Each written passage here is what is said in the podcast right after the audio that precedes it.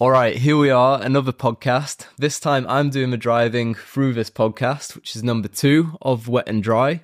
And speaking of driving, I have to address it in the last podcast. I said that maybe the 14 year old Bren wouldn't be that stoked with the car I'm driving around in right now. And, uh, that, that is honestly not the case. Like 14 year old me would be like, dude, you have a car? You use it to go kayaking? That's sick, man. You know, he wouldn't care what car I'm in. But um, we do have a lot of friends having midlife crises right now and buying big, expensive, fast cars. That's right. Just a matter of time until we're there. But for now, let's enjoy just being mobile on the road. Dude, I, ass. yeah, man, I, w- I would settle for um, reliably starting and um, making it through the entire journey. True. Fun fact: This is the first time, I guess, on a trip where we have a reliable car, which is oh quite God. new. Yeah. Unbelievable. I think I'm still not used to it. Not like trying to hear for like weird engine noises or like making it uphill and like always checking the temperature gauge on the car, stuff like that. Brother, I, I've, I thought I was going deaf because I was like, I don't hear anything. It's so silent. You know, it's not an electric car or anything. It's it's Adrian's van, which is sick. But you know, to not hear like knocking or like some whining, I was like, something's wrong. Maybe I'm deaf. Um, but yeah, other things to talk about based off the last podcast is um, we were talking about waterfalls, and I especially was pretty critical about um, about people stepping up to waterfalls, and that's sort of fair and sort of not fair because the only way to know is to go over the edge, and that's the only way you're going to learn. But at the same time, you want to give yourself the best possible chances for success you know? Like if it if it goes wrong you can really get hurt or worse and you want to give yourself the best chance to get it right. And for me that comes with being a good all-round kayaker learning how to control your kayak in like multiple angles and different environments. And you know then after that comes waterfalls and air awareness and and all of that stuff. But i unfortunately i see so many times a lot of people stepping up to big waterfalls and I, I don't. I think it's just a bit too soon. So many times. Yeah, definitely. I feel like we're in a different phase now. I feel like maybe five years ago, when running big waterfalls was everything, people would come into the sport and then really quickly transfer to that side of things. I remember a few people who like just went quickly into running big drops and got super quickly super good at it, but that was their thing. Whereas now, just in general, I, f- I feel like I see less, even on social media, I see less big waterfalls being run on the daily compared to like a few years ago. Obviously now it's it's different stuff. It's it's way more versatile. It's the downriver freestyle part we're gonna talk about later a little bit. But just a pure amount of like 60, 70, 80 footers being run on the daily, I think is decreasing. I don't know. What, what do you think? Yeah, man, I think it goes through waves, but I think I think at the moment now, like, I mean, it's hard as well because we're in our own bubble, you know. But like for me, the downriver freestyle movement is like the thing, you know, and it it certainly got to a point where, um, you know, it was hard to differentiate between people on waterfalls, you know, and um and now with downriver freestyle is a big way to to um, separate people, you know, like are you just kayaking down the waterfall, or are you hitting flips and tricks off it on your way down as well? And um, you know, I think with that and with that pursuit of downriver freestyle, you you have to work towards being the most well-rounded kayaker you can be. And for me, that's that's what that's always been my goal, you know, to like rock up to any river, any spot, any get in any kayak and just be able to rip and shred, you know. That's what I've always wanted, and that's certainly like all my heroes did as well, you know, like like Rush Sturgis, Dave Fusilli, Pat Keller, um, various others, you know, Benny Marr, like although Benny Marr's epic on big water and stuff, but his hole freestyle is lacking for sure. I don't think I can ever say I saw Benny do any hole freestyle tricks. I think only by accident, and even then, not that often. Um, but yeah, he's. I, I think it's cool when when people find um, a part of kayaking that they really love and they devote themselves to it. But but for me, I, I'm you know I want all of it. I want I want to be the best that I can at every side of this sport.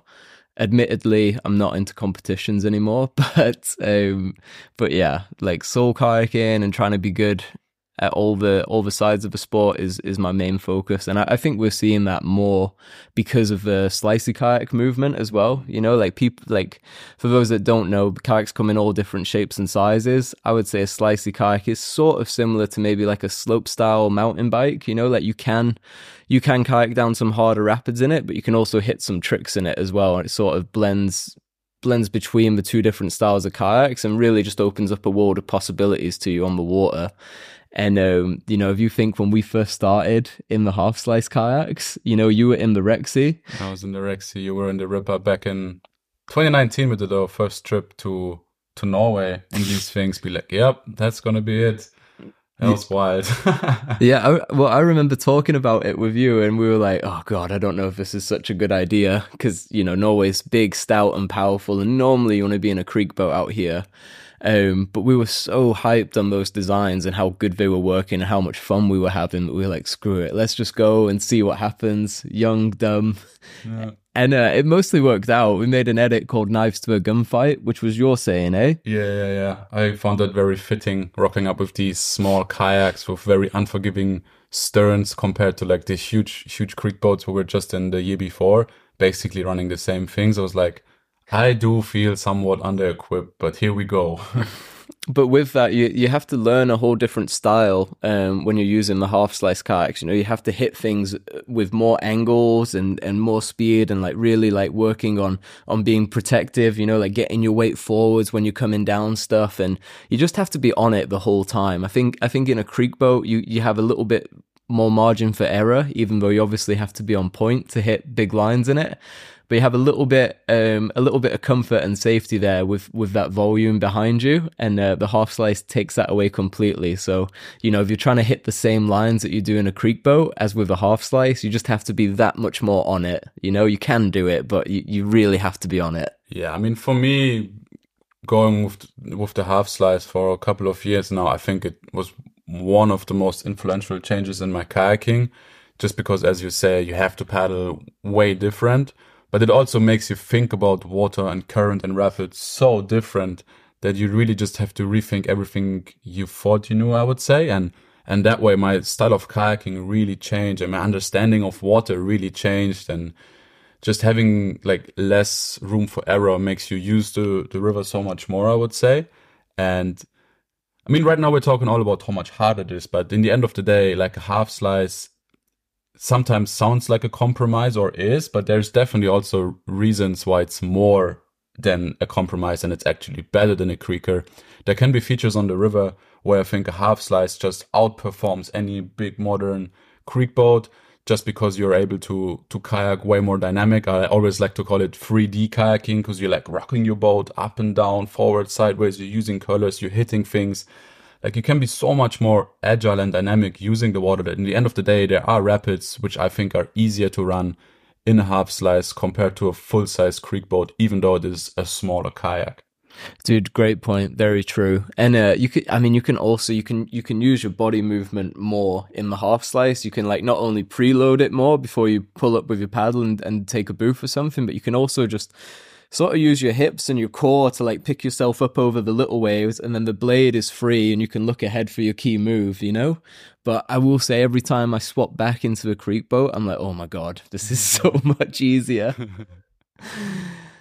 um, normally, at least, you, although you do have to adjust for like getting pushed from that volume behind you. Um, but yeah, I'm I'm all about the half slice movement. It genuinely it makes me go kayaking more. Like I just love it that much more, and it really bridges the gap between like small days where I'm not that motivated and big days where I'm you know I'm hyped and I'm frothing. And uh, yeah, every day on the water in a half slice is is a good day. I guess yeah, as you say, that's the thing. Like obviously traveling as much as we can, kayaking as many new rivers as we can, but the reality is that you still do end up on the same rivers very often throughout your season and especially over the years. And I think that's also where these kayaks come in so clutch because all of a sudden your well known river becomes a new playground because you have such a fun design to tr- which makes you want to try things. Like if you think about it just last week on Ausbygdi this one rapid we've been running that since half a decade now. And you know we thought that's that's it. That's how you do it. That's how it goes and coming back now in these kayaks and like with I guess also like an adapted mindset, not just a different kayak, but like having an open mindset about possibilities and solution solving. Like all of a sudden, you know, like things go very different and something new happens. Like I'm yet still always amazed what these type of kayaks make me think about kayaking and about how to use a current. Like, yeah, I just love it. Obviously, turns out we love half slices. It's fucking amazing. Yeah, spoiler alert, talking about the Ausbygdi River. Um, that's a classic in Telemark, Norway. And uh, Adrian, off the main main little waterfall there, hit one of the sickest downriver freestyle tricks I've ever seen. You go see footage of it real soon. It was amazing. For myself, I, I just swapped back to a creek boat and I felt I was in, like for this trip to Norway, I took the smallest kayak I have, which is the Pyranha Firecracker, and I took the biggest kayak I have, which is the Pyranha Scorch. And I think for that river and that move, something in between the two would have been perfect, which is sort of what you had. Exactly. I think that's a, actually a perfect example of like what we're trying to say of like creek boats, half slices, and how these things interact with each other. Yeah, that's that's my one regret is before the level drop, they didn't give it a go in the um in the firecracker. I probably would have just got back looped and, and eaten it, but maybe maybe it would have popped and I would have been able to throw it. Um, dude, going back to waterfalls though, that's that's a key one I think to talk about. Um, for me, I feel like you always had an easier time like slipping into a nice free fall, you know, and and getting into like the box, you know, and mm-hmm. just staring it down and riding it out. And I think as well, like you're throughout the years, you've always thrown your paddle, whereas I've always tried to keep hold of mine. Yeah. And that definitely changes it a little bit. But can you can you explain when you're going over over a waterfall what you're doing for people? Yeah, so for me, like going over, like running waterfalls, especially running big waterfalls where you want to make sure your bow comes down is obviously a very important moment and you don't want to mess it up because it can definitely uh, result in injuries or stuff like that.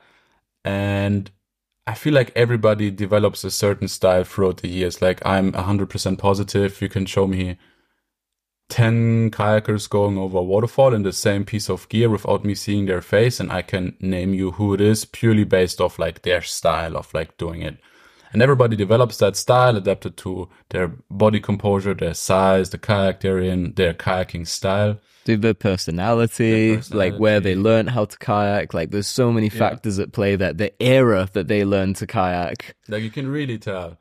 And for me, how I like how I learned to to run waterfalls and then kind of like went that route of technique is that I come over my uh, my back backside of my paddle rather than my front side. I kind of go on the backside with an angle and I push my bow down and straighten it out on the way down rather than like pull and bring it down, which is something I think T Bradt was doing a lot back in the day and some people were doing it, but it just became like my approach and my my way how to run waterfalls and it worked early on and I just stuck with that and tried to make it more controlled and better over the years. So for me, it's all about coming over the lip on my backside, nice and control, straighten it out, and then quickly finding my angle to be in the box. That's what we call when the when the paddle is parallel here, 90 degrees. You have your elbows there, so you're like in a stable body position to like stop yourself or your kayak from still changing angles on the way down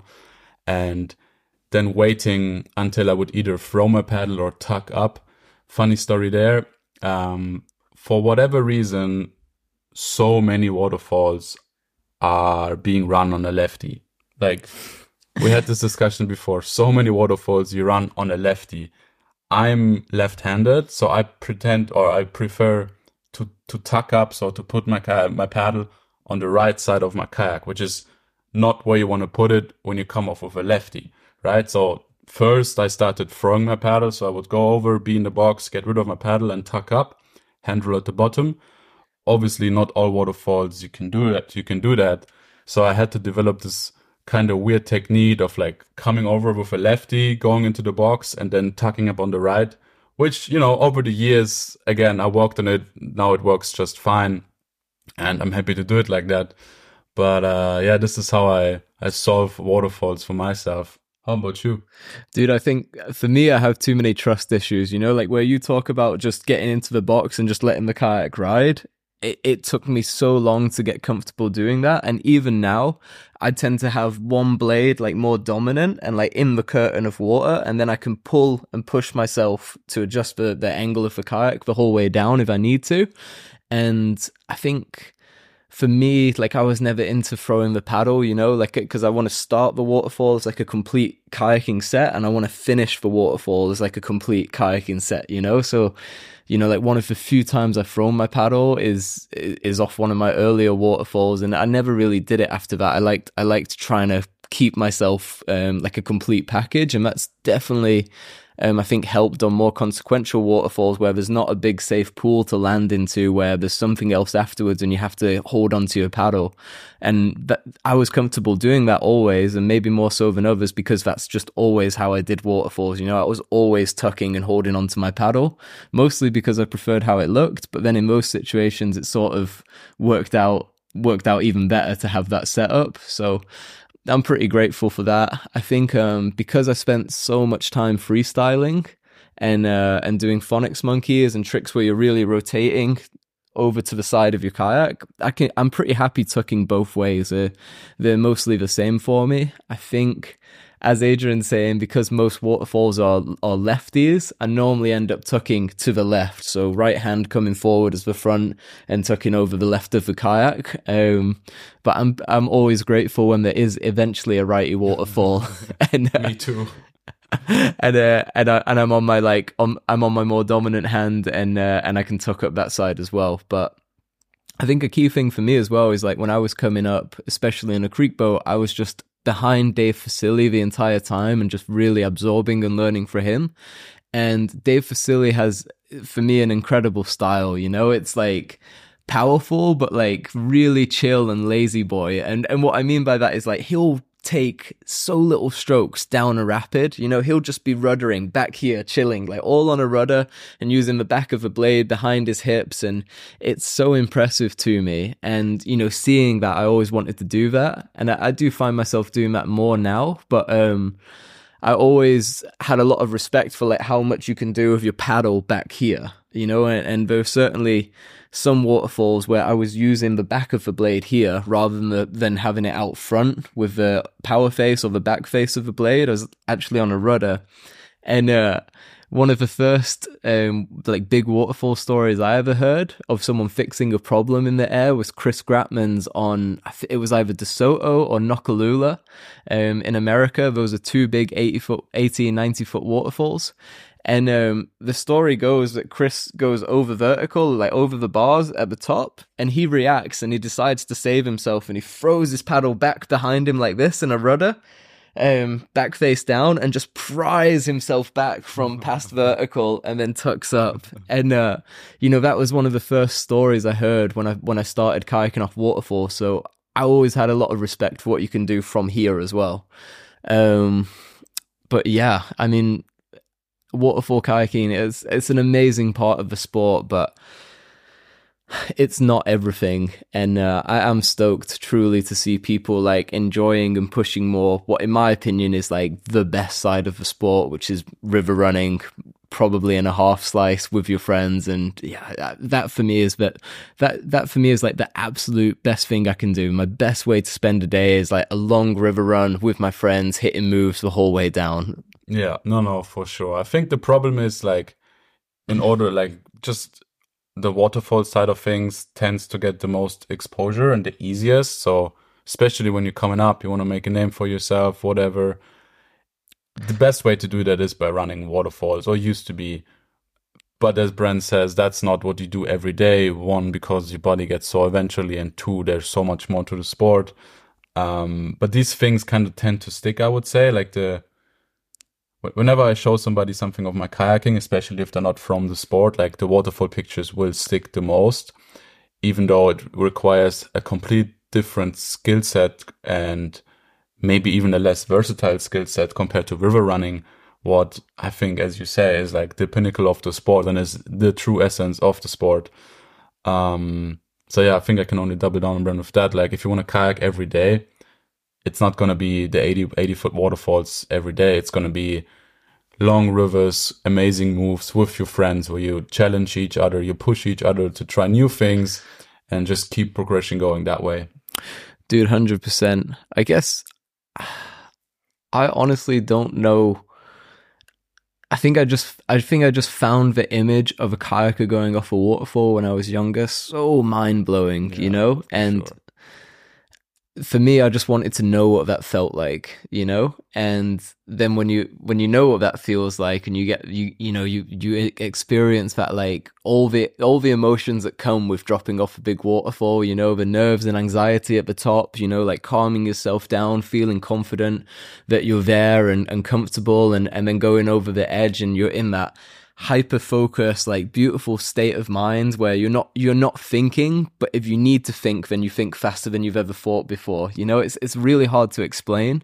But like I've done things like at Neuen, mm-hmm. which is an 80 footer in Chile, and uh, when we were doing it, I think it was I think only Aniol and Ian Ian Garcia had been there first, right? So we didn't know fully about the waterfall. We hadn't seen a bunch of lines off there. And so we went over like river left of the waterfall. And with that, like I had to do like a like my nose came up in the air and I had to do this adjustment and I swept from the right of my kayak all the way around to the front of the kayak and then tucked on the left. Mm-hmm. And I have no idea where that came from. You know, like if you presented that to me as a problem of how to solve, I would never have come up with that solution. But because I'm going off the waterfall and there's a lot of consequence, somehow my brain just found that solution and fixed it, you know? And I was not really thinking of anything other than having a good line, you know? Like you, you really I think if you make too many plans before you go off a waterfall, you're going to give yourself some issues. You know, you have to, you have to just be calm and ready to react. You know. Yeah, it's like such a fine line, as Bren just said. Like many times, nearly actually nine out of ten times, I will watch back, let's say, POV footage of me going over a waterfall, especially over a high consequential tall waterfall, and I will do something different than what my initial plan kind of had foreseen and I will do something in a way where if you would told me before, I'd be like, nah, no way, that's way too risky to try to do that for the first time off a 90 foot waterfall. Like, I would ne- like maybe it would work, but I would never try that or like act- actively go for that kind of move. Um, but this is the fine line you have to write because, as Bren just said, like you want to be, you want to prepare yourself, you want to visualize your line, you want to see all that, but you don't want to get the focus too narrow because at some point it's so nice to be able to trust your experience. So I personally like to find myself in a state of like, okay, like I know what I want to do. I have my markers of like, okay, go left of this wave, go over this color, look for that ripple, do that and that stroke there and there, but leave like wiggle room for unforeseen changes and then in a, uh, to, to be able to react properly and quickly and not be stuck in my game plan, which I made on shore. But yeah, like many times I watch back GoPro and I'm like, what? How did I do that? And like, why did I do that? I remember, for example, one line of Alexandra in Canada where I like kind of pull like a boof stroke to bring my bow up and then let it drop on the way down. But it's a long way down. And I would have, if you would have told me that before, I, I no, I wouldn't have done that. But it just felt right at the moment. And I think that's that situation. Everybody likes to talk about flow state, whatever, but it's just amazing what your brain can come up with in split seconds in a high high risk, high consequence environment. And when it works out, it's definitely the best feeling. Dude, I, ju- I just shuddered there when you said when you said Alexandra's name. For me, that's like um like Voldemort from Harry Potter, like he who must not be named. And uh, we'll talk about that in a later podcast series. But that waterfall is where I had a sick line but a horrible accident off it. And uh, yeah it still gives me the the shivers thinking about it. But um interesting one for me is um i don't honestly feel much at the bottom of a waterfall now. You know like when when i was starting out it was a crazy adrenaline rush because you know like you don't know what you're doing off a waterfall until you start going off waterfalls you know? And you get to the bottom and you're okay and you're like oh my god, you know, like it worked. I'm fine. Woo! You know, you get these crazy adrenaline rushes. And I think now we've been doing it for so long and I'm such a perfectionist and Dano does this as well, you know, but like you very rarely very rarely do do I or Dane pop up and claim it or cheer. You know, only if it was like really really sick or if it was um, really scary to do. You know, but like I'm I'm always like landing and then analyzing about and trying to figure out what I did and yeah, I I wish I wish that I I wish that I had kept like more stoke at the bottom of waterfalls. You know, like at, like those big adrenaline rushes at the start are, are Yeah. wild. That's next level. It definitely fuels you for days. I remember my first water, yeah, yeah, first years of running big drops where it just like gave you the craziest rush and you'd be on fire for the next few days. And as you say now, it's kind of like a very contempt feeling at the bottom because you did what you planned to do and it worked out the way you envisioned it to. And it's nice for sure, but it's not like that burst of emotions, what it used to be. And I think the experience part is a huge reason for that. Kind of when you, you know, you play the lottery and you win the lottery because you had luck, but you didn't really, you know, like you didn't calculate the numbers why you would win the lottery. You had luck. And I think it's similar in like learning how to run big waterfalls or running your big waterfalls. Like you obviously kind of know what you're doing, but you don't have it like figured out yet. So you, you do get that element of luck, which is like a surprise. So I think that's the reason why it just sends you into these spheres of, of happiness and joy and whatever. Whereas eventually you learn it and that element of luck kind of recedes and it's more like a skill you do. And so that for me changed. I, I think it changed because of that for me from like, just like, like feeling like I won the lottery to like feeling very contempt and be like, okay, nice. That, that went off the plan. Yeah, yeah, still still a beautiful process and a nice feeling at the bottom, but it's more of a like a like a like good job, you know, rather than you know celebrating like a football player at the World Cup when he scores a goal. Yeah, no, for sure. Um, but I also, man, I find that cooler. You know, like I, I just find it cooler when you when you just land and you just and you just kayak away like it was nothing to you because it's just part of the everyday thing. I, I find that cooler. But um, I'm also British, and that's uh, certainly a thing about being British. You know, we don't we don't really like overreact or like you know. Yeah, but I don't want to take away any stoke from any youngster. No, never. If you want to be stoked on the waterfall, fuck yeah, you should definitely be. It's an amazing thing to write down 10, 15, 20, 30 meters of free fall. That's definitely a big reason to be stoked. I think it just comes down to a personal level. Yeah, dude, for sure. Don't don't let me um, put anyone down there being stoked at the bottom of a waterfall. I'm just saying, I personally am miserable. no, I'm kidding. Um, so yeah, dude, we talked a lot about waterfalls in this one. Um, yeah, we sort of touched on it a bit already, but um, are we seeing a return to like an all-round skill set from kayakers in the sport or not? Mm-hmm. I would very much say so, as we emphasized earlier with the waterfall and downriver freestyle thing. I would- say so, but also seeing uh, events like you know GoPro GoPro Mountain Games. There, it's like a multi, not multi, like it's multi sport, but it's like different stages of the sport and the same people being in the in the first few spots.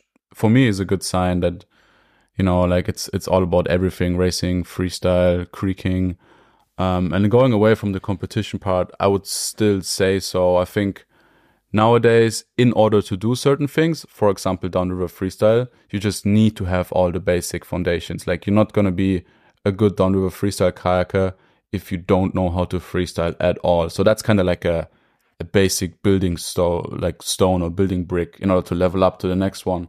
So I think because people are striving for these new phases of the sport, they there's no way around other than learning the building foundations of everything in order to get there. You know what I mean? Whereas back in the day, or yeah, like maybe five, ten years ago, you would just spec- specialize in one thing and one thing only, which kind of didn't made it necessary to do to be able to do everything at least on like a advanced level. Yeah, dude, I, I agree with I agree with all of that for sure. Um, but I would I would say like the comment about GoPro games, I, I would I would love to look up like how many people are actually there competing. You know, like I I do think like that sort of event sees like way less competitors than it used to, unfortunately.